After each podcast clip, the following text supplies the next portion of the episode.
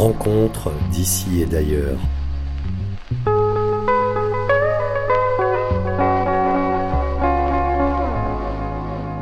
Le rendez-vous des voyageurs.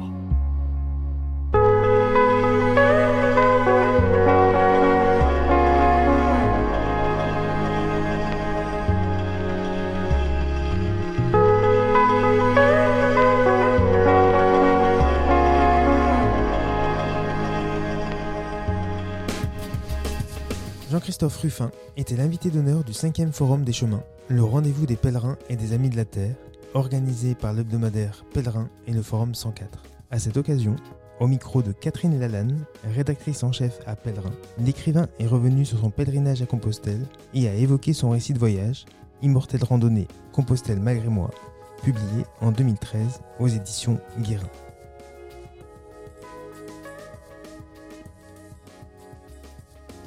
Jean-Christophe Ruffin, bonjour. Bonjour. Et merci, merci infiniment, merci du fond du cœur d'avoir accepté de parrainer ce, ce, Forum des chemins et de la terre. Vous êtes médecin, vous êtes euh, diplomate, vous êtes écrivain, vous êtes académicien, vous êtes alpiniste et vous êtes aussi, vous avez été aussi pèlerin. Et surtout, euh, ce que je voudrais dire, c'est que vous êtes profondément humain. Et ça, c'est la qualité qui irrigue toutes, euh, toutes ces facettes de votre riche personnalité. Et c'est parce que vous avez pris il y a sept ans le, chemin de Compostelle que vous nous avez fait, l'amitié d'être là aujourd'hui pour, pour témoigner sept ans après euh, de ce parcours. Vous en avez fait un récit. Euh, dans un petit livre qui est maintenant en poche qui s'appelle Immortelle randonnée que vous dédicacerez à la sortie de cette conférence. Et c'est parce que ce parcours vous a fait approfondir votre part d'humanité, euh, de spiritualité, de vérité, que nous vous avons proposé de, venir témoigner euh, auprès, auprès de nos invités. Vous venez de publier un autre livre, euh, un, un, roman d'amour solaire que, que nous que nous chroniquons dans notre nouvelle formule la, semaine prochaine et qui raconte un autre parcours, celui de, de deux êtres qui traversent l'épreuve de l'amour dans la durée, ce qui est aussi une façon de marcher. Nos invités brûlent que je vous pose plein de questions sur Compostelle. Alors vous déclarez dans un grand entretien qui, qui va sortir la semaine prochaine, dans la nouvelle formule de pèlerin, vous avez écrit un pèlerin. C'est quelqu'un qui n'est plus rien sauf lui-même. Alors moi, je pose une question toute simple. Comment être soi sans être rien? Ben, je pense d'abord bonjour à tous et, merci d'être venus à cette rencontre. Je suis très heureux, très honoré. Euh, je pense que le pèlerinage, pour moi, c'est un euh, à faire avec ce, ce, cette relation entre le rien et le tout. C'est assez curieux parce que c'est à la fois euh, un moment où on n'est rien dans la mesure où on se défait de tout, on se défait de sa vie sociale, on se défait de ses attachements. Euh, les pèlerins, quand ils se rencontrent, euh, se demandent rarement, en tout cas dans l'expérience que j'en ai eue, euh, ce qu'ils font dans la vie. En tout cas, ce n'est pas la première question qu'on pose. Cet aspect social de la vie, au fond, disparaît un peu. Donc on n'est plus rien au sens où on ne se présente pas aux autres sous les dehors de sa fonction sociale, comme on peut le faire euh, dans la vie euh, euh, normale, entre guillemets. Et en même temps, le tout, parce que bah, la nature ayant horreur du vide, à la place de ce rien, arrive un tout qui est une forme de plénitude, mais faite d'autre chose, qui est faite effectivement de ce qu'on vit, de ce qu'on partage et de ce qu'on éprouve. Donc il y a cette espèce de, dialectique, je dirais, entre le rien et le tout, ce qui fait que on peut en effet se, se défaire de ce qu'on est et en même temps se trouver soi-même. Alors justement, avant de, faire ce, long cheminement pour se trouver soi-même, euh, il a bien fallu partir. Et pour vous rendre à Compostelle, vous avez choisi entre, il y avait le choix entre deux chemins. Hein. Le, chemin, le Camino Frances, euh, à partir de la frontière française, c'est ces deux chemins possibles qui passent par Roncevaux, mais qui est une voie, par la difficulté du, du passage des Pyrénées à Roncevaux, qui est une voie quand même assez usitée. Et puis un autre, le chemin côtier, le chemin du Nord, qui va suivre les villes de la côte, San Sébastien, Bilbao, Santander. Et vous avez choisi, je crois, ce deuxième chemin. Pourquoi oui. Alors déjà le premier choix c'était de, de, de, partir de France ou pas oui. parce que beaucoup de pèlerins partent du Puy, de Vézelay, de Tours, enfin euh, et commencent par la partie française du chemin. Euh, moi je n'ai pas voulu le faire pour euh, justement cette question euh, de, comment dirais-je, de la, euh, de l'anonymat, etc. Parce que bon, je suis pas Johnny Hallyday, hein, on reconnaît pas tous les, mais enfin, je risquais quand même de rencontrer des gens que je connaissais en France, alors que en, en, Espagne, il y avait justement une sorte de rupture complète, puisque là, je rentrais de, de trois années dans un poste, hein, dans une ambassade, etc. Et j'avais quand même pas mal de chances de tomber sur des gens que j'aurais pu connaître qu'en Espagne, il y avait l'anonymat total. Donc ça, c'était le premier choix. Euh, puis il faut dire aussi que, bon, moi, j'ai pas fait ce chemin euh, pour faire euh, le chemin de Compostelle. C'est assez curieux. J'ai fait ce chemin pour faire un chemin. C'est-à-dire que je ne savais pas au départ où j'irais. Et comme j'aime la montagne, j'avais pensé faire la traversée des Pyrénées. C'était ça le projet initial pour moi. C'était de partir d'Andaille, de traverser jusqu'à jusqu'à Collioure. Euh, il y a plusieurs, euh, plusieurs chemins qui le font. Il y a des deux GR, un côté espagnol, un côté français. Puis il y a ce qu'on appelle la haute route pyrénéenne qui se fait par les sommets et qui est assez longue d'ailleurs et, assez dur parce qu'il y a très peu de ravitaillement, il faut porter tout sur le dos, etc. Moi, j'étais parti pour faire ça. Et puis, c'est parce que ce chemin-là touchait les chemins de Compostelle que j'ai été amené à m'y intéresser, à les regarder d'un peu plus près. Et quand on touche les chemins de Compostelle, en général, on finit par être aspiré par ces chemins parce qu'ils ont un tel poids d'histoire, de tradition, ils fascinent tellement à côté, si on compare à côté à un chemin, je dirais banal, ils font pas le poids. les chemins de Compostelle sont lestés de, toute leur histoire, et donc inévitablement et insensiblement, finalement, c'est dans cette direction que je suis parti. Et en effet, partant d'Andaï, ben, le, chemin naturel, si je puis dire, c'était euh, le chemin du Nord. Euh, le, chemin français, euh, il, est, beaucoup beaucoup plus, aux, saisons, à la saison à laquelle je suis parti, parce que euh, si vous le faites en plein hiver, évidemment, il n'y a personne non plus. Mais euh, en été ou au printemps, le chemin français est quand même euh, très, enfin, très chargé, hein, avec des problèmes de, de, de, suroccupation des auberges, etc. Bon, qui fait que il y avait un petit côté justement euh, de foule, si je puis dire, enfin sans aller peut-être jusqu'à la foule, parler de foule, mais en tout cas de, de, de, monde que, je voulais fuir un peu, et c'est pour ça que j'ai préféré le chemin du Nord. Enfin, le chemin du Nord aujourd'hui euh, est très fréquenté aussi, hein, euh, peut-être d'ailleurs à cause de moi en partie. Mais, Vous avez fait des petits. enfin, tout bien, tout honneur. tout bien, tout honneur. Et alors, on vous a déjà beaucoup posé la question, mais je la repose encore pour nos invités pourquoi, pourquoi euh, étiez-vous parti? Quel était le, projet de départ? Ben, il n'y en pas C'est la question. C'est curieux cette histoire du pourquoi, parce que tous les pèlerins euh, ont dû l'affronter, si je puis dire, alors qu'en réalité, ils se la posent assez peu eux-mêmes. C'est-à-dire que les pèlerins marchent pour des raisons. Euh, qui en grande partie leur échappent. ça, c'est un peu comme la montagne. Quand vous aimez l'alpinisme, on vous demande toujours pourquoi. Alors qu'en réalité, euh, bah, on aime ça, voilà, c'est tout. Euh, alors, moi, j'avais pas un projet particulier autour du chemin. Je sais que j'ai connu beaucoup de gens après qui m'ont dit nous avons euh, nourri ce projet de faire Compostelle pendant des années. Ils ont réuni la documentation, ils ont, ils ont lu, etc. Souvent d'ailleurs, ils ont fini par ne pas le faire, tellement ils avaient préparé. Euh, préparé, oui, voilà. Euh, moi, c'est le contraire, si vous voulez. Je me suis un peu jeté à l'eau comme ça. Bon, et je vous dis, c'était pas mon, mon, idée au départ, c'était de faire une longue marche. Et pourquoi je voulais la faire? Simplement, c'est parce que je, je sortais de trois années de dans les ordres de la République, avec euh, tout le confort que ça peut représenter. Quand vous êtes ambassadeur dans un grand poste, etc., vous êtes entouré de, de gardes du corps, de chauffeurs, de cuisiniers, euh, de secrétaires, etc. Et puis tout à coup, vous perdez tout ça. Alors vous rentrez chez vous, vous faites cuire votre steak, vous cherchez le cuisinier, il n'y en a pas. Euh, vous prenez votre vélo et parce qu'il n'y a plus de chauffeur. Voilà. Et donc euh, le risque, c'est effectivement de, se sentir privé de quelque chose. Et, de vivre ça comme une sorte de, euh, de, oui, de privation, voire de déchéance, si vous voulez. Alors qu'en réalité, c'est simplement la vie normale.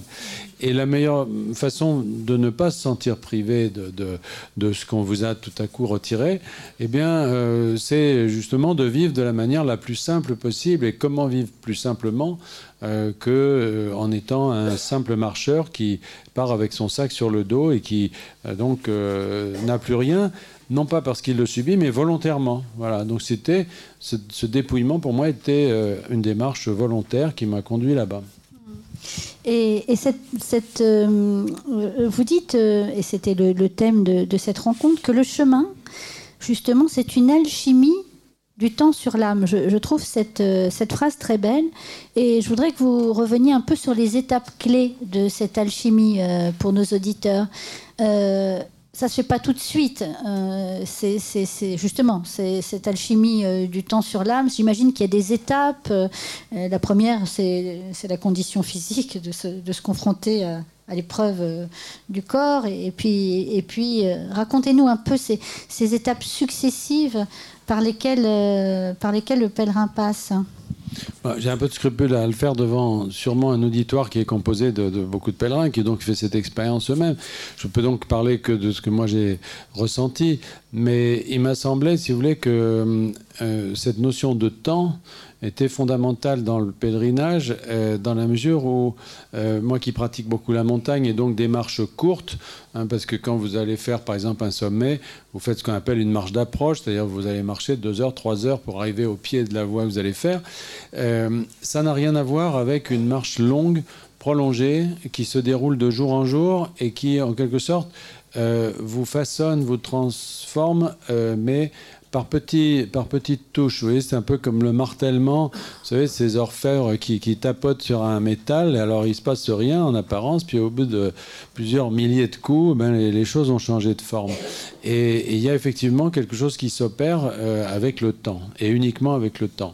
Ce qui fait d'ailleurs que quand on se renseigne sur le chemin sans le faire, euh, on n'a pas cet effet-là. C'est-à-dire qu'on peut tout savoir sur le chemin, pour autant on n'aura pas euh, subi cette transformation parce qu'elle passe, euh, en effet, comme vous le dites, par le corps. C'est-à-dire, et je pense que c'est vrai pour tous les pèlerinages, quelles que soient, par exemple, les religions ont pratiquement toutes dans leur tradition un pèlerinage, quel qu'il soit.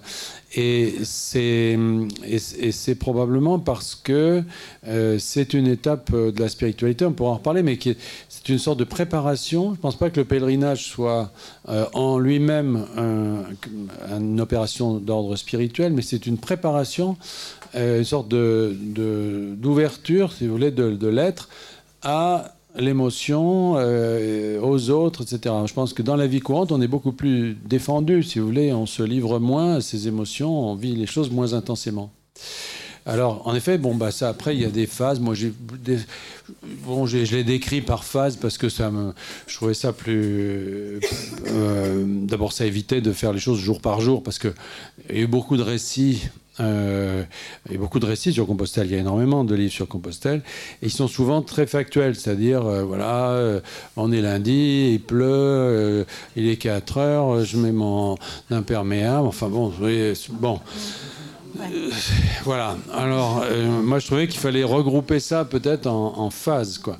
Et effectivement, la première phase, euh, c'est une phase physique, c'est-à-dire que bon, je crois être à peu près euh, en forme. Je fais beaucoup de, je vis à la montagne, je fais pas mal de sport en temps normal, etc. Mais euh, quelle que soit finalement votre préparation physique, ça n'est jamais exactement ce qu'il faut. C'est-à-dire que marcher comme ça régulièrement, c'est quelque chose à quoi on n'est pas habitué. Donc, euh, même si vous avez euh, euh, une bonne condition physique, il y a quand même, il va quand même y avoir une phase de, d'adaptation, hein, parce que la marche c'est pas très compliqué, c'est pas très fatigant, mais ça use, ça use les souliers, comme on disait quand on était petit, mais il y a, y a, un effet comme ça de, de répétition, d'usure, de frottement. Alors, les ampoules, euh, alors les ampoules, les ampoules, le pied du pèlerin, c'est un sujet absolument inépuisable. Et, euh, et c'est vrai que moi j'ai assisté à des scènes euh, étonnantes. Enfin, des, les, les, pharmacies notamment qui sont sur le chemin sont peuplées de gens qui, qui viennent acheter des tas de trucs pour se mettre sur les pieds. Souvent, ils ne parlent pas euh, la langue, alors ils posent le pied sur le comptoir. euh, enfin, c'est. Voilà. mais c'est vrai que tout ça crée. Alors, disons, c'est une, c'est une adaptation nécessaire, évidemment, parce qu'il faut, il faut en passer par là, voilà. ça crée aussi des liens, parce que aux étapes, vous voyez. On échange des, ben oui, ah, des pansements anti-ampoules. C'est ça, c'est une entrée en matière assez commode finalement. Tiens, tu as des ampoules, moi j'ai du compine, on va se changer, machin, voilà. Et donc, euh, c'est une première phase, mais qui est, qui est assez. Euh, enfin, dans laquelle, à travers laquelle tout le monde doit passer. C'est-à-dire que. Euh, et, et, qu'il ne faut pas négliger. Souvent dans les livres sur le, ou les films sur le pèlerinage, on n'en parle pas. C'est-à-dire comme si euh, tout d'un coup c'était des purs esprits qui se baladent, etc. Non, moi je pense que cette, phase de, cette phase physique, elle est au contraire euh, essentielle, elle n'est pas du tout triviale. Euh, elle participe d'une transformation de l'être qui, qui, est préparé comme ça à vivre autre chose et à percevoir autre chose. Et que c'est cette métamorphose du corps déjà qui est la première étape. Et qu'est-ce qui vous a paru le, plus difficile, justement? Cette épreuve euh, du, corps euh, confronté à l'effort ou cette épreuve euh, de l'âme confrontée à l'immensité de la quête? Qu'est-ce qui, qu'est-ce qui, qui, vous a le plus sollicité? Ou les deux en même temps, vous allez me dire? Ou ça, on ne l'a pas distingué? Non, non, si, si, parce que je pense que quand vous avez... tant, que, tant que votre corps n'est pas habitué, euh, il, parasite votre pensée. C'est-à-dire il focalise toute votre pensée. Une ampoule, c'est un truc à la fois dérisoire et absolument terrible parce que vous pouvez penser qu'à ça. C'est-à-dire que vous marchez, vous avez des ampoules aux pieds, vous ne profitez de rien. Voilà. Mm. C'est euh, et surtout si elle s'aggrave, etc. Bon. Donc il faut traverser ça, il faut traverser cette phase. Mais c'est pas dur, c'est pas difficile, c'est pas éprouvant, c'est pas voilà, c'est pas. Mais euh, il faut le faire. Et c'est seulement après que, que finalement il y a une sorte de révolte. Euh, et on se dit, mais quand même, je ne suis pas là que pour m'occuper de mes pieds. Euh, enfin, je veux dire, il, euh, il, faut revenir à du sens, si vous voulez. Et, et c'est là où Compostelle apporte quelque chose. Je trouve ces chemins-là apportent beaucoup parce que, à la différence d'un chemin normal, un GR ou un chemin de balade habituel, il est en effet semé de, mémoire, de, souvenirs. Il y, a tout, il y tout un patrimoine du chemin à travers les, à travers les, églises, les monastères, les, les ermitas, comment on dit. Les, enfin, toutes, ces, toutes ces traces finalement euh, d'un passé qui est celui d'autres pèlerins, qui est celui de, de l'histoire du chemin, euh, c'est quelque chose à quoi on peut se raccrocher pour justement s'occuper d'autre chose que de ses pieds. C'est-à-dire mm. que pour revenir dans euh, dire quelque chose de plus fondamental. Et moi, dans, ça a été la deuxième phase, c'est-à-dire la phase, euh, euh, on pourrait dire presque de, visite, de, de c'est une sorte de tourisme spirituel, je pourrais dire, qui effectivement marque quand même le retour à, une sorte d'intérêt pour autre chose qu'en effet que, que, pour ces petits bobos. Quoi, voilà. Mais il faut en passer d'abord par là pour arriver à ça. Alors encore un tout petit peu sur le matériel, puis après je vous promets, on, ouvre nos ailes. Mais il y avait les ampoules, mais il n'y avait pas que les ampoules. Quand même, j'ai l'impression que dans votre parcours, vous, vous, parlez de ces auberges où on peine à, trouver le sommeil, euh, les ronfleurs, le camping sauvage qui n'apporte pas toujours toutes les joies escomptées, euh, les parties sans grâce du chemin aussi, les autoroutes, les banlieues. Enfin, c'est pas une image d'épinal du chemin de Compostelle que vous donnez sans sac. C'est très intéressant. je sais d'ailleurs, ça crée des polémiques. Je ah sais que les pèlerins à l'heure actuelle euh, qui font le chemin, souvent lu mon livre, et euh, en parlent et se disputent euh, autour de ça, parce qu'il y en a qui défendent ce que j'ai écrit, puis d'autres qui trouvent ça scandaleux, parce qu'effectivement j'ai pu, à certains moments, marquer, une, enfin, pas une critique d'ailleurs simplement, mais un ressenti. oui, un ressenti, mais qui pouvait être perçu comme négatif. Par exemple, j'ai dit, par exemple, les pèlerins sont radins.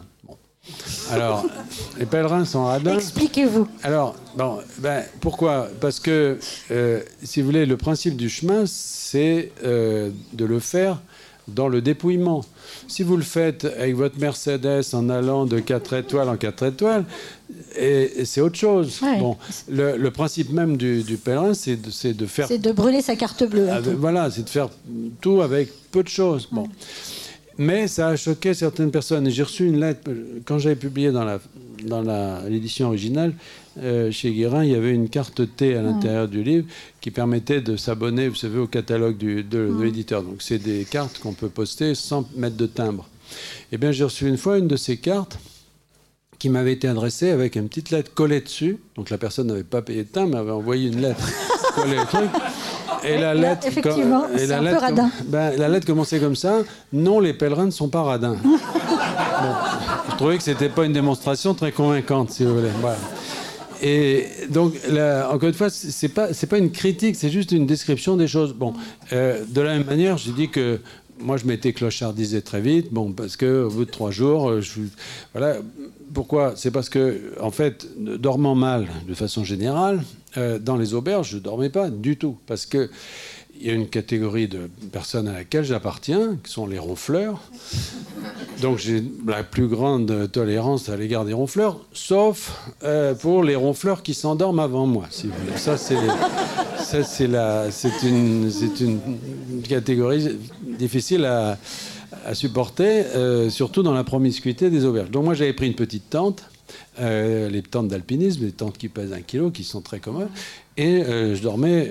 Donc, résultat, évidemment, euh, je ne bénéficiais pas des infrastructures, des, auberges, etc. Et au bout d'un moment, c'est vrai que je, je, m'étais laissé un petit peu aller. J'étais pas le seul. Et très souvent, les pèlerins qui se parlent ne s'approchent pas trop, restent sous le vent, vous voyez, pour ne pas. Parce que s'ils font un pas de plus, ils entrent vraiment chez quelqu'un. Vous voyez, c'est. Euh, bon, mais il y a beaucoup de pèlerins qui m'ont écrit nous, on a fait tout le pèlerinage en étant euh, très propre, en se lavant tous les jours, etc. Tant mieux pour eux. Mais euh, c'est juste décrit ce que j'avais vécu, c'est tout. Encore une fois, c'est pas, c'est loin de moi l'idée de, critiquer, parce que d'abord chacun fait ça à sa manière. C'était juste un, ressenti personnel, et, en effet, il y a cette euh, il faut tenir compte de tout ça parce que ça, fait aussi partie du jeu. Tout à fait. Et, alors vous êtes parti seul. Et est-ce que vous avez, euh, sur le chemin bien évidemment, rencontré des personnes, mais est-ce qu'il vous reste des, souvenirs dans le livre Vous racontez certaines anecdotes avec des, personnalités plus, plus marquantes que d'autres? Est-ce que vous partagez un peu ces, rencontres avec nous? Oui, ben certaines d'entre elles. Oui, ben, je pense que tout le monde. Alors là-dessus, là aussi, j'ai scrupule à raconter c'est ça parce que je suis sûr que vous avez, si vous avez fait le chemin les uns les autres, des tas d'anecdotes du même ordre. Mais euh, je pense que c'est un des, un des, c'est un des plaisirs, c'est un des bonheurs de, de, de, ces moments. C'est justement euh, l'inattendu, les gens que vous rencontrez. Euh, alors ça n'est pas toujours euh, intéressant, il ne se crée pas toujours un lien, etc. Mais parfois, c'est vrai, il y a quelque chose se, se passe, il y a des, des amitiés. Parfois, c'est plus, plus étonnant, mais au fond, quand on a marché un certain temps, on ne s'étonne plus de rien. Le pèlerin devient un peu bonnet, quoi. Et euh, tout ce qui lui ou arrive. Philosophe. Ou philosophe. Oui, mais moi, j'étais bonnet, ça. Je, voilà. Et je me souviens d'un jour, euh, en marchant comme ça, au moment d'arriver en, Galice, donc à la fin, c'est tout à fait la fin, puisque Saint-Jacques est en Galice. Donc il y a, y a une sorte de frontière, c'est pas une frontière, mais euh, qui marque l'entrée en Galice. D'ailleurs, les coquilles changent, de sens à cet hmm. endroit-là. Et il y avait dans, le sol une, ligne euh, tracée au bout du pied, comme ça. Et devant moi marchait euh, peut-être un 800 mètres, un kilomètre, je sais pas, un pèlerin qui marchait au même pas. Puis, à un moment donné, il s'arrête. Et donc, forcément, je le rejoins. Et c'était un gros barbu espagnol, que je parle pas espagnol, et il était arrêté devant cette ligne. Et il me prend la main. Et nous avons sauté à pieds joints par-dessus la ligne. Voilà. Et puis euh, il m'a dit au revoir, il est parti. Alors en temps normal, je sais, c'est quand un gros barbu me prend la main pour sauter à pieds joints sur la ça, ça m'aurait paru bizarre. Ben non, là, je trouvais ça normal parce que j'étais devenu un pèlerin, vous voyez. Et d'ailleurs, vous avez un chapitre merveilleux. Vous parlez d'amitié, là, mais on voit aussi sur le chemin des êtres en quête d'amour. Je parle. Euh, oui, ben, il se passe des tas de choses dans les chemins. Et alors ça aussi, ça a été plus ou moins interprété. Moi, quand j'ai dit qu'il y avait un côté un peu site de rencontre, grandeur nature, mais il y a beaucoup de gens qui se rencontrent sur le chemin. Il y a des histoires d'amour qui se nouent. Euh, moi j'ai observé, des... c'est amusant parce que vous partez en même temps, donc par vague comme ça, vous, vous, êtes tout le temps un peu avec les mêmes gens, donc vous voyez des rapprochements, des... c'est, très curieux. Et, et hum, on raconte d'ailleurs qu'il y a des, mariages qui se font comme ça, etc. Bon, moi je ne sais pas, je ne suis pas allé jusque-là, mais euh, on, voit bien, mais c'est normal parce que forcément vous êtes... Euh, le chemin crée du lien. Ben oui, et puis vous êtes là, d'abord très accessible parce que les gens peuvent se parler, même si vous n'êtes pas très à l'aise, etc. Bah, sur le chemin, tout le monde se parle. Et puis, euh, a priori, vous partagez un peu les mêmes euh, centres d'intérêt, les mêmes valeurs, etc. Donc, il y a quelque chose qui vous rapproche. Euh, voilà, alors il y a. alors, sur les dernières parties du chemin, c'est plutôt des, des, des, jeunes couples qui ne sont pas encore tout à fait mariés, mais il leur manque pas grand chose, alors ils se disent en passant comme ça tout le temps devant une église et tout, ça va peut-être finir par lui donner des idées. Alors euh, là, eux, ils font, ils font 100 km, ça suffit en général, c'est en Espagne. Et puis alors, il y a ceux qui ont déjà eu une vie, qui ont déjà été un peu cabossés, roulés par la vie. Alors eux, ils partent de très loin, au contraire, hein, pour se donner le plus de chances possible. Et, là, on, voilà, on assiste à des tas de choses assez drôles. J'ai beaucoup aimé je trouvais beaucoup d'humour dans, dans, ce chapitre. Et est-ce que vous saviez que toutes ces anecdotes, comment vous avez fait? Vous saviez que vous alliez en faire un livre? Vous êtes parti avec l'idée d'en faire un livre? Vous avez pris des notes euh, ou de mémoire vous avez tout restitué euh, Et euh, voilà, s'il y a des, des, marcheurs autour de nous qui veulent faire Compostelle, comment vous avez fait? Vous avez tous les soirs, vous en remplissiez un petit carnet Non, non, puis je voyais parce que beaucoup, beaucoup de marcheurs, en fait, le soir, effectivement, prennent des notes. Oui, mmh. moi, j'en ai pas pris ah, d'accord, parce que vos, anecdotes sont très précises. oui, mais, oui, mais je pense qu'il faut, il faut faire confiance à la mémoire. La mémoire humaine, c'est une mémoire affective. Et, si vous voulez, enfin, l'expérience que j'ai de, tout ça, des voyages indépendamment de Compostelle, c'est que quand vous notez quelque chose euh, et que cet incident ou cet événement ou ce paysage n'est pas lié à, une émotion, finalement, c'est rien. Même si vous l'avez noté, c'est pas, c'est mort pour vous.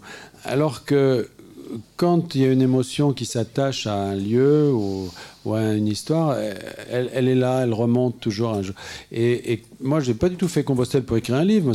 J'en écrit d'autres, des livres. J'étais allé d'ailleurs pour aussi pour réfléchir à un autre bouquin que je faisais qui avait absolument rien à voir avec ça.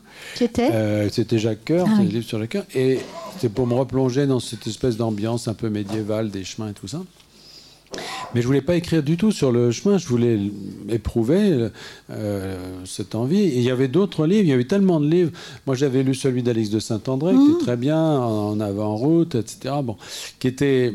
Euh, j'avais l'impression que tout avait été dit sur le chemin. Et puis, c'est six mois plus tard, en rentrant, après d'être rentré, j'avais un jour, j'étais allé déjeuner à, Chamonix avec des, amis qui, ont une maison d'édition euh, de montagne, euh, les éditions Guérin, là, et ils m'ont dit euh, on voudrait que tu écrives sur la montagne. Enfin, ils étaient un peu en difficulté, ils avaient besoin que.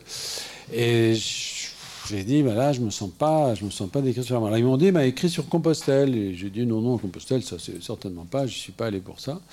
Et puis en rentrant chez moi, j'habite à quelques kilomètres, j'ai pris ma voiture, je me souviens, il.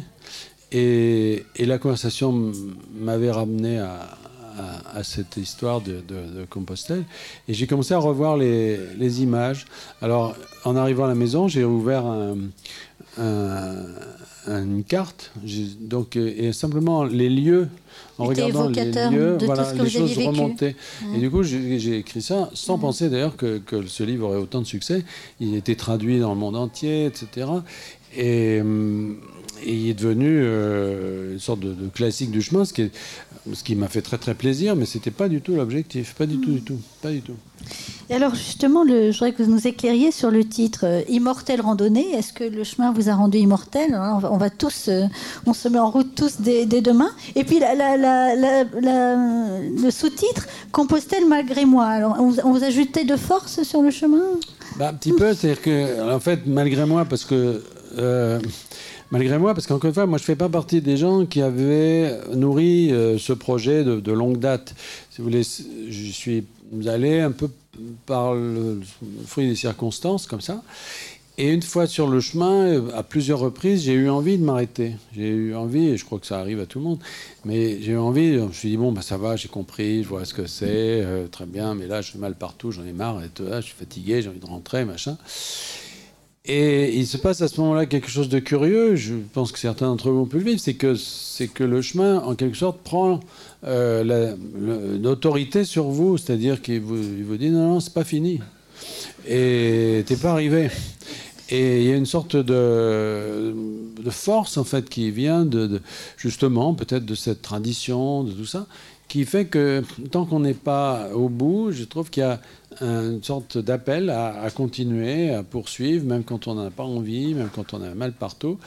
Et donc on a cette impression à un moment donné, d'être euh, presque soumis à une contrainte, alors que normalement, on est là de son propre gré, si vous voulez.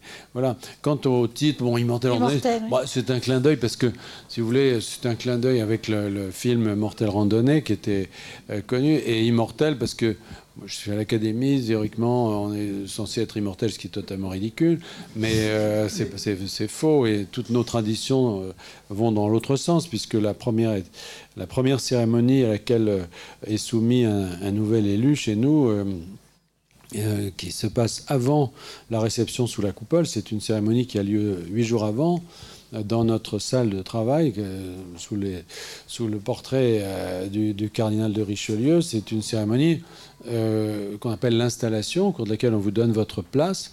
Et donc ça se déroule à, 40 entre nous, simplement, à huis clos. Et le ou la nouvelle, le nouveau membre entre entre ces deux parrains à ce moment-là, tout le monde se lève et le secrétaire perpétuel vous regarde et vous dit Monsieur ou Madame, vous avez remarqué que tout le monde est debout? Alors vous regardez, oui. Nous nous lèverons deux fois pour vous, aujourd'hui et le jour de votre mort. Alors ça calme terriblement, si vous voulez.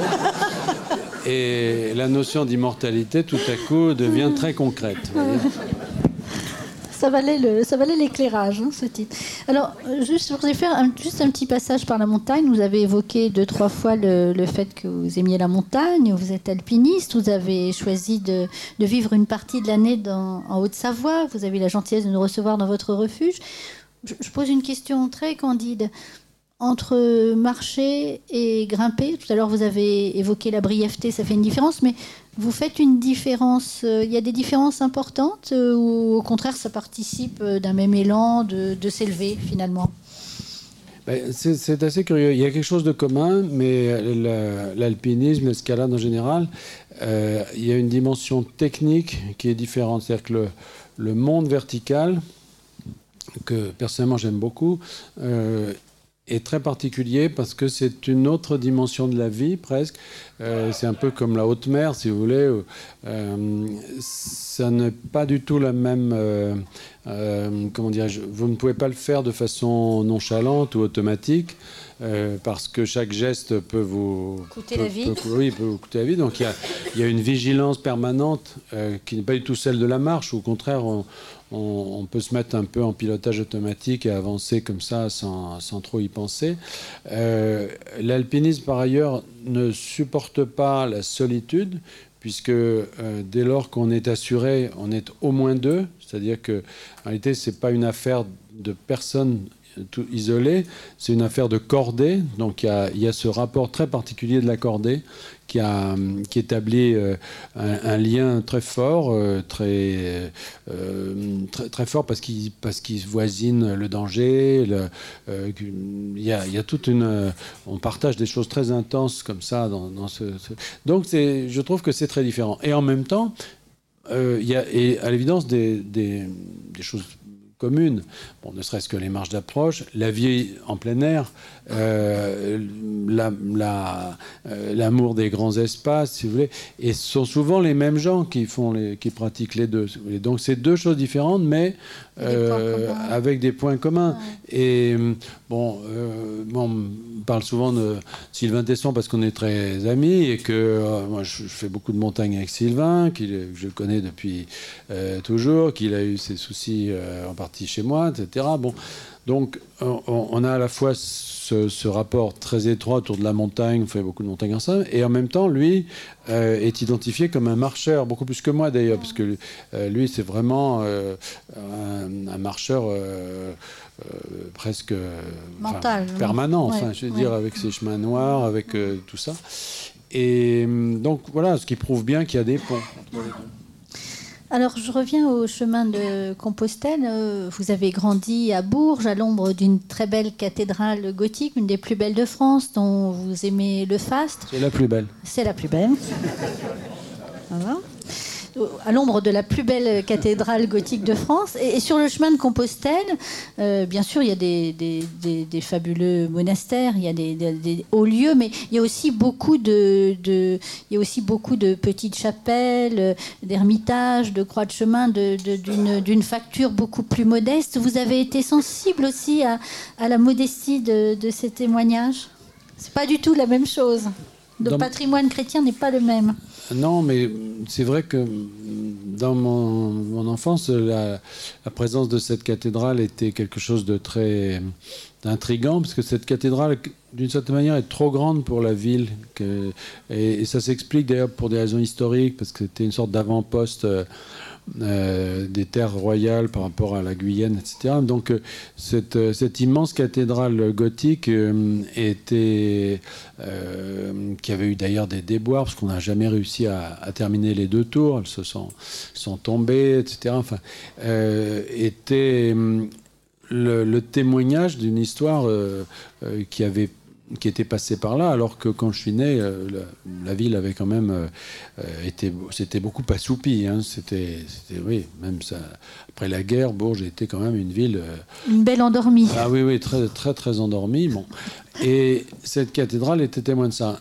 En même temps, dans le, il y a une, le, dans, le Berry, d'une façon générale, il y a la présence dans presque tous les villages de, d'une architecture romane extrêmement riche, euh, avec des, euh, euh, des églises romanes, donc d'un tout, autre, style, qui elles sont témoignent effectivement d'une architecture de village beaucoup plus modeste, même si elles sont elles aussi généralement plus grandes que les villages qui, restent, parce a une l'exode rural a fait que les villages se sont vidés et les églises sont immenses. il y a ça, et puis il y a des, des, des abbayes comme celle de Noirlac par exemple des abbayes cisterciennes qui sont restées, euh, qui, sont restées le témoin aussi de toute la vie monastique. Donc moi je viens vraiment d'une région où la où l'empreinte, euh, euh, bah, je pense que c'est vrai de toutes les régions de France, mais enfin, dans le, dans le Berry, il y a une, cette, empreinte architecturale de la de la l'histoire religieuse est très très forte, mais très très vivante. En tout cas pour moi, elle était vivante quand j'étais depuis l'enfance. Vous dites de très belles choses sur justement la présence de ces édifices sacrés, leur rôle réconfortant le long du chemin. Je peux lire un, extrait euh, Alors, le pèlerin est touché à mesure qu'il descend dans une gorge ou au contraire qu'il s'élève vers un promontoire par des terreurs sacrées qui étaient certainement décuplées aux époques où les hommes allaient nus, menacés par les bêtes sauvages, la foudre, les pestes. Et dans ces lieux, qui semblent être le séjour naturel des génies de la terre ou du ciel, il ne s'étonne pas de rencontrer des édifices chrétiens, dernier maillon de la longue chaîne des sanctuaires qui, au cœur du danger, venaient implorer la clémence des éléments. C'est à travers de telles expériences que j'ai compris le rôle prodigieusement libérateur qu'avait joué d'abord le christianisme, avant d'être parfois lui-même transformé en élément d'oppression. Car à la différence des religions primitives qui traduisaient seulement la crainte de l'homme pour les dieux et leur payaient un tribut pour s'assurer de leur bienveillance, excusez-moi, je tourne la page, le christianisme entre en scène comme un instrument puissant donné aux humains pour vaincre la mort. Le Christ, dans la lumière de sa résurrection, est un glaive brandi au-dessus des croyants pour les défendre contre la nature. Il donne la force aux chrétiens de repousser vers le néant les génies menaçants, de mépriser les maléfices, de braver les dangers des lieux les plus reculés.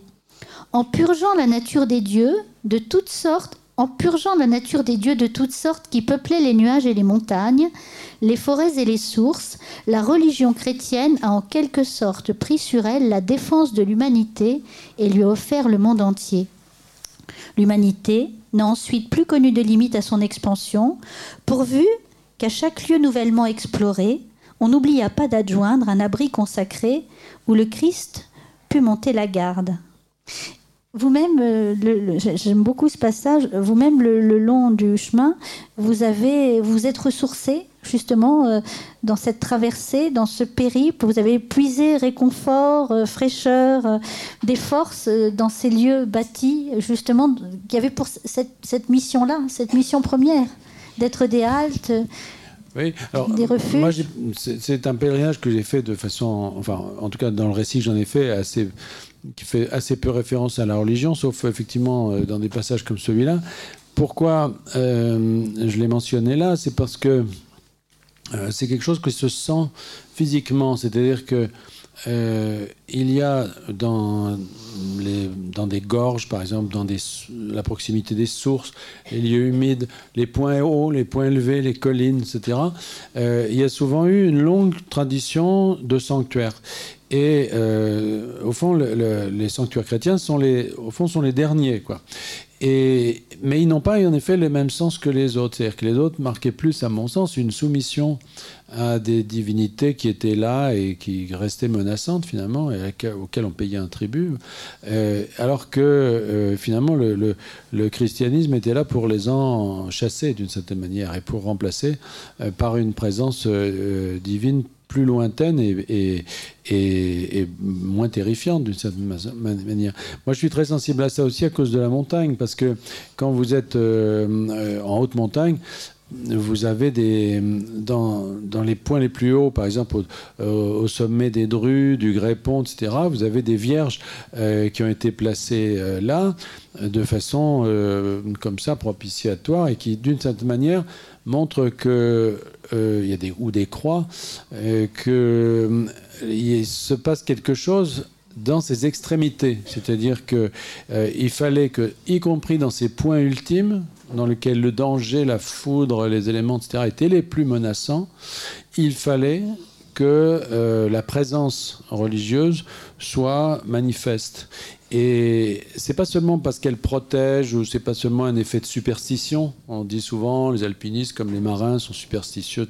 Oui, c'est vrai, mais c'est aussi parce que euh, il fallait que la, en quelque sorte, que la, la, la, couverture, si je puis dire, euh, euh, religieuse du monde soit complète, y compris dans ces lieux les plus extrêmes. Voilà.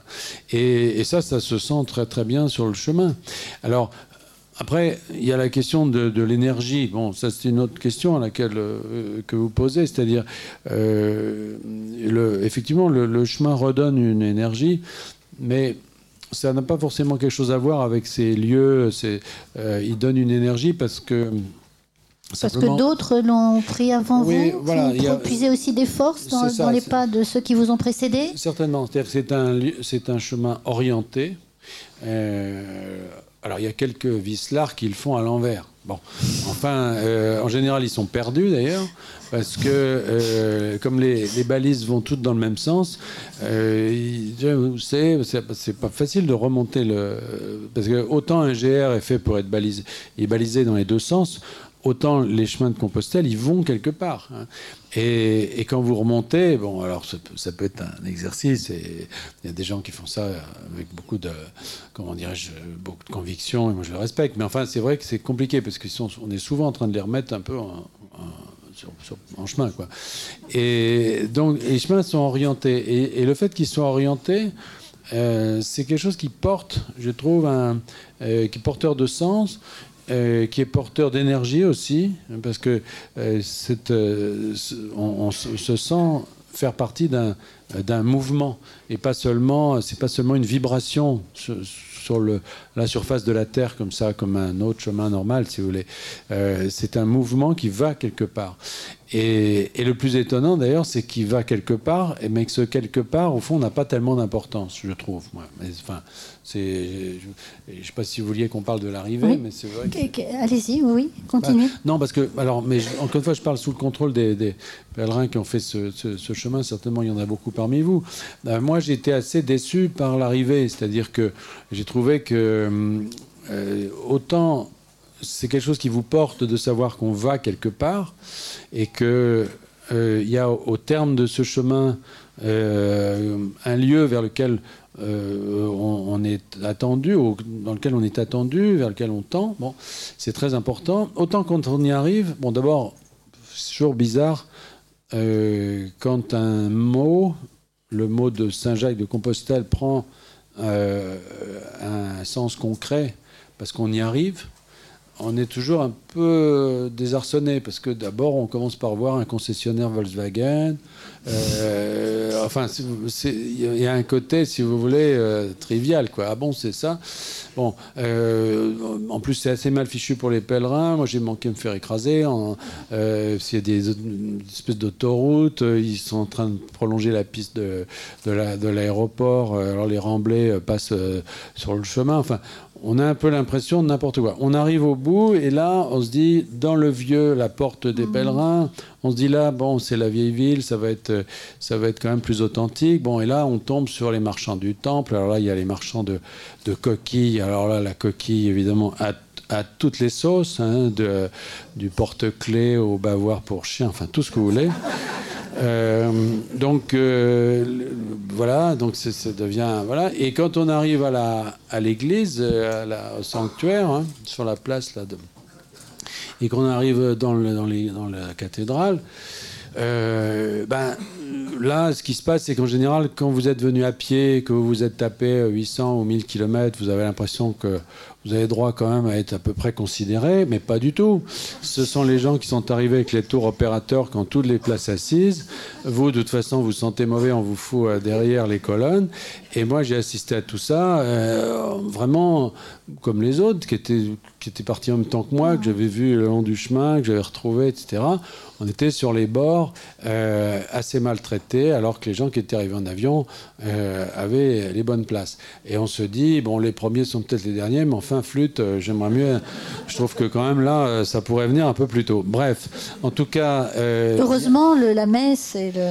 Alors oui, alors l'émotion de de la messe des pèlerins avec cet encensoir. L'encensoir, oui. Vous avez enfin, oui, mais l'encensoir, euh, euh, oui, mais moi j'avais. Pas plus que ça. Ah non, mais parce que non, non, mais c'est formidable ce, énorme encensoir là. Et, mais moi j'étais à côté d'un Italien qui m'a expliqué, il m'a dit ils font ça parce qu'au Moyen Âge les pèlerins sentaient tellement mauvais que les curés avaient trouvé ce moyen-là pour euh, parce que voilà.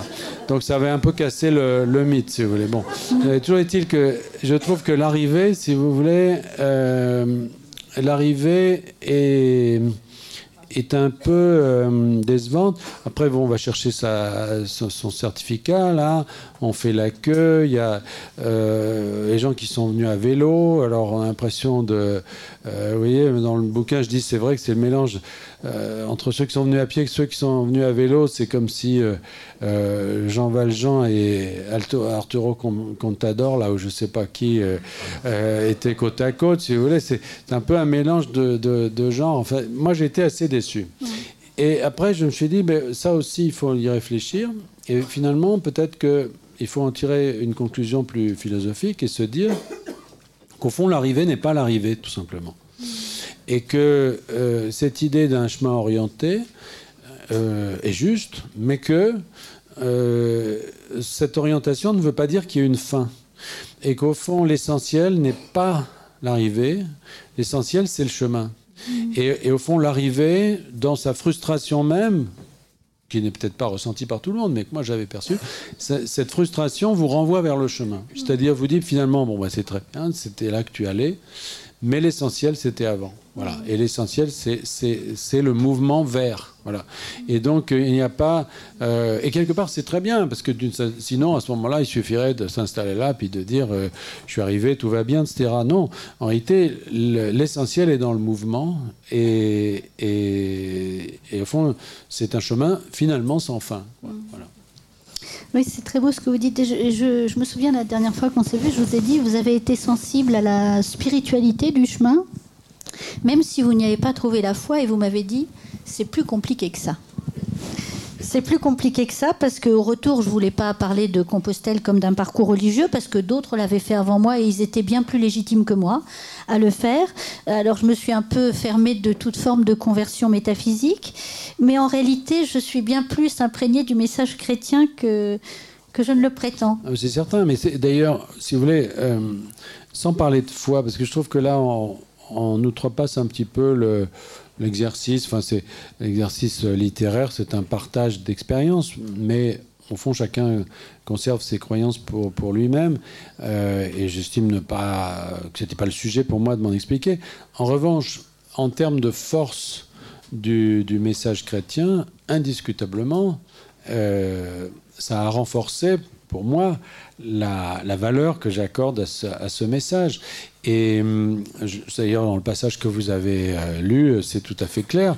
C'est-à-dire que je pense qu'il y a un côté extraordinairement libérateur dans le message chrétien, euh, qui n'existe, à mon sens, dans aucune autre religion à ce point, euh, qui en fait toute la valeur, qui fait que ce message a pu être trahi, euh, plus ou moins bien servi au cours du temps par ceux qui, qui l'ont transmis ou qui s'y sont consacrés, mais que le message lui-même garde sa force et que le pèlerinage est un moyen de le percevoir.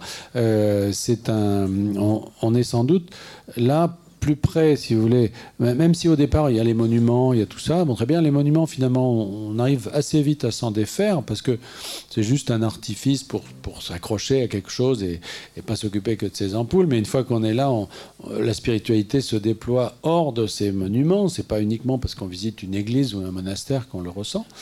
Et là, euh, au cours de ce pèlerinage, je trouve qu'on est amené à réfléchir euh, de façon très intense à, ce, message chrétien et qu'il est effectivement très fort. Pour moi, si vous voulez, euh, et, là je ne parle pas de foi, je parle pas, c'est mon identité profonde. C'est-à-dire que euh, je vais dans une mosquée ou dans une synagogue ou dans je sais pas quoi, un temple bouddhiste, je ne suis pas chez moi.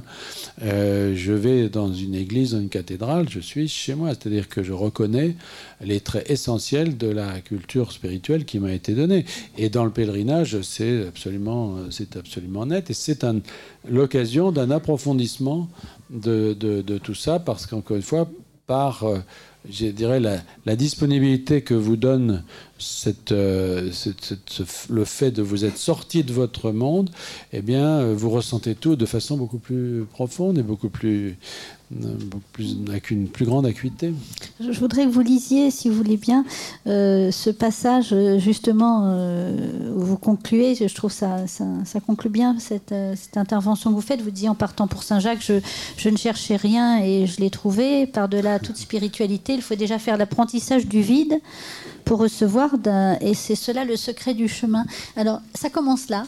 Voilà, là. ici. D'accord. Okay. Alors, essayer sans lunettes, mais ça ouais, va pas être. Euh... Bon, sinon, je le fais. Non, non, mais ça va aller. Normalement, avec la lumière, là, ça va aller. Et là, dans ses splendeurs, le chemin m'a confié son secret. Il m'a glissé sa vérité, qui est tout aussitôt devenue la mienne. Compostelle n'est pas un pèlerinage chrétien, mais bien plus, ou bien moins, selon la manière dont on accueille cette révélation. Il n'appartient en propre à aucun culte, et à vrai dire, on peut y mettre tout ce que l'on souhaite. S'il devait être proche d'une religion, ce serait la moins religieuse d'entre elles, celle qui ne dit rien de Dieu, mais permet à l'être humain d'en approcher l'existence. Compostelle est un pèlerinage bouddhiste. Il délivre des tourments de la pensée et du désir. Il ôte toute vanité de l'esprit et toute souffrance du corps. Il efface la rigide enveloppe qui entoure les choses et les sépare de notre conscience. Il met le moi en résonance avec la nature. Comme toute initiation, elle pénètre dans l'esprit par le corps et il est difficile de la faire partager à ceux qui n'en ont pas fait l'expérience. Certains, revenant du même voyage, n'en auront pas rapporté la même conclusion. Mon propos n'a pas, pour but de convaincre, mais seulement de décrire ce que fut pour moi ce voyage. Pour le dire d'une formule qui n'est plaisante qu'en apparence, en partant pour Saint-Jacques, je ne cherchais rien et je l'ai trouvé.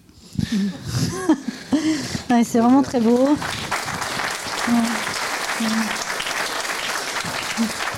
Vous, voulez commenter ce... Oui, bah, c'est-à-dire que c'est pas évidemment, c'est un tour de passe-passe autour du, mot rien. On a commencé d'ailleurs avec ça, mais c'est pas le même rien. C'est-à-dire, je ne cherchais rien et j'ai trouvé une forme de vide euh, qui prédispose à tout. C'est-à-dire qu'en fait, ce, rien qu'on trouve, c'est un rien. Euh, euh, c'est pour ça que j'ai fait cette comparaison avec les, bouddhistes. Je ne suis pas particulièrement bouddhiste, pas du tout ça. C'est de dire que c'est une, c'est pas un chemin de Damas, si vous voulez. C'est pas un chemin, pour moi, au cours duquel on voit tout à coup un glaive de feu qui tombe comme ça et qui vous convertit. C'est pas ça. C'est une transformation de l'être qui, qui se dépouille, qui se déprend de tout ce qui peut l'isoler, l'armer contre les autres, contre le monde, et qui s'ouvre à une spiritualité qui, effectivement, euh, a la nature euh, de, de, de, ce qu'on a appris, de, ce qui est profondément en nous. C'est-à-dire que ça approfondit ce que nous sommes. Ça ne change pas ce que nous sommes, mm. mais ça l'approfondit. Et moi, je suis revenu avec euh, le sentiment d'une forme de réconciliation profonde, comme ça, euh, avec, avec moi-même, plus que d'une conversion, si vous voulez. Et qu'est-ce que, sept ans après, qu'est-ce qui vous en reste de tout ça dans... Bah, il me reste le plaisir de passer l'après-midi avec vous, par exemple. mais non, mais c'est bizarre parce que si vous voulez, franchement, j'ai pas écrit, j'ai pas fait ce, chemin pour écrire un livre. J'ai pas écrit ce livre en pensant avoir du succès. Sincèrement, je, les, autres sont, c'est mon métier. J'écris des romans, etc. J'aime ça.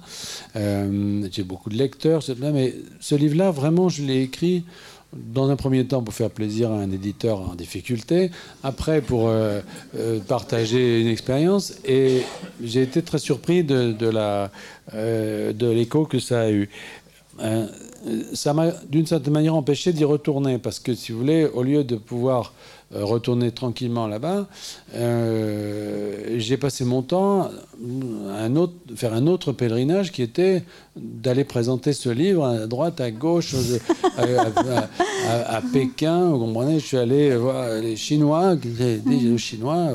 Compostelle, mais ça les branche, qu'est-ce que vous voulez que je vous dise Et euh, c'est, alors bon, voilà. Et, donc, donc il reste ça. Alors, évidemment, ça n'est pas tout, mais ça a occupé beaucoup de, mon temps. Le résultat, c'est que, euh, au fond, avec le temps qui passe, et c'est vous, vous, Catherine, qui m'avez fait remarquer que ça fait déjà 7 ans, et c'est terrifiant d'ailleurs, parce que j'ai l'impression que c'était hier, mais euh, indiscutablement, c'est un peu comme les vaccins, cette affaire-là, il faut des rappels. C'est-à-dire qu'au bout d'un certain temps, les, fruits, j'allais dire, euh, du, pèlerinage s'épuisent quand même. Parce que, notamment tout ce qui concerne cette espèce de dépouillement qui, qui est en profondeur, vous a transformé quand on rentre et qui fait que on pèse après beaucoup plus au fond autour de soi tout ce qui vous entoure, tout, savoir ce qui est important, ce qui ne l'est pas, on, retire le superflu, on garde l'essentiel, etc. Tout ça, malheureusement, euh, s'use et s'épuise. Et, il faut repartir, il faut se replonger dans, je pense, dans, dans une expérience analogue. Peut-être pas la même, moi je pense, je ne ferai certainement pas la même, euh, mais quelque chose qui vous oblige à, la même, euh, au même, la même discipline en tout cas, euh, devient nécessaire. Autrement dit, l'idée vous trotte dans la tête. oui, parce que c'est pas. Alors. Je sais qu'il y a certaines religions où le pèlerinage, par exemple pour les musulmans, ça se fait une fois dans la vie, c'est tout, etc. Là, c'est pas ça. Je pense que c'est un, c'est quelque chose de beaucoup plus qui, qui, peut vous accompagner. Alors, chacun se débrouille à sa manière. Moi, j'ai vu des, des, drogués du, du, voyage, du chemin, hein. des gens qui en ont fait 6, 7, 8, qui, qui, ne peuvent plus s'arrêter. Enfin, c'est, euh, alors là, c'est peut-être excessif quand même, euh, parce qu'ils sont vraiment, même si tant mieux pour eux, ils y trouvent leur compte, mais moi, c'est pas ça. Mais je pense que le fait de, de refaire le, le chemin, euh, ne peut avoir que des vertus. Et Dieu merci, il y en a plusieurs. On n'est pas obligé de refaire le même. Euh, il y a beaucoup de chemins maintenant. Je, vous remercie beaucoup, Jean-Christophe Ruffin. J'espère que ce, témoignage vous aura nourri. On voit bien que chaque marcheur vit une expérience unique. Hein. Je pense, très, ce très beau poème de Machado, euh, Caminando no hay camino, c'est assez camino alanda. En marchant, il n'y a pas de chemin, le chemin se fait en marchant. Et, c'est ça vraiment, euh, moi c'est ce que je, ressors de ce témoignage et de toutes les conversations que j'ai eues avec les uns et les autres. Chaque marcheur vit une expérience unique, on le voit intime, pas toujours disciple d'ailleurs. Euh, et, voilà, je, voudrais remercier infiniment Jean-Christophe Ruffin d'être venu, d'être venu témoigner.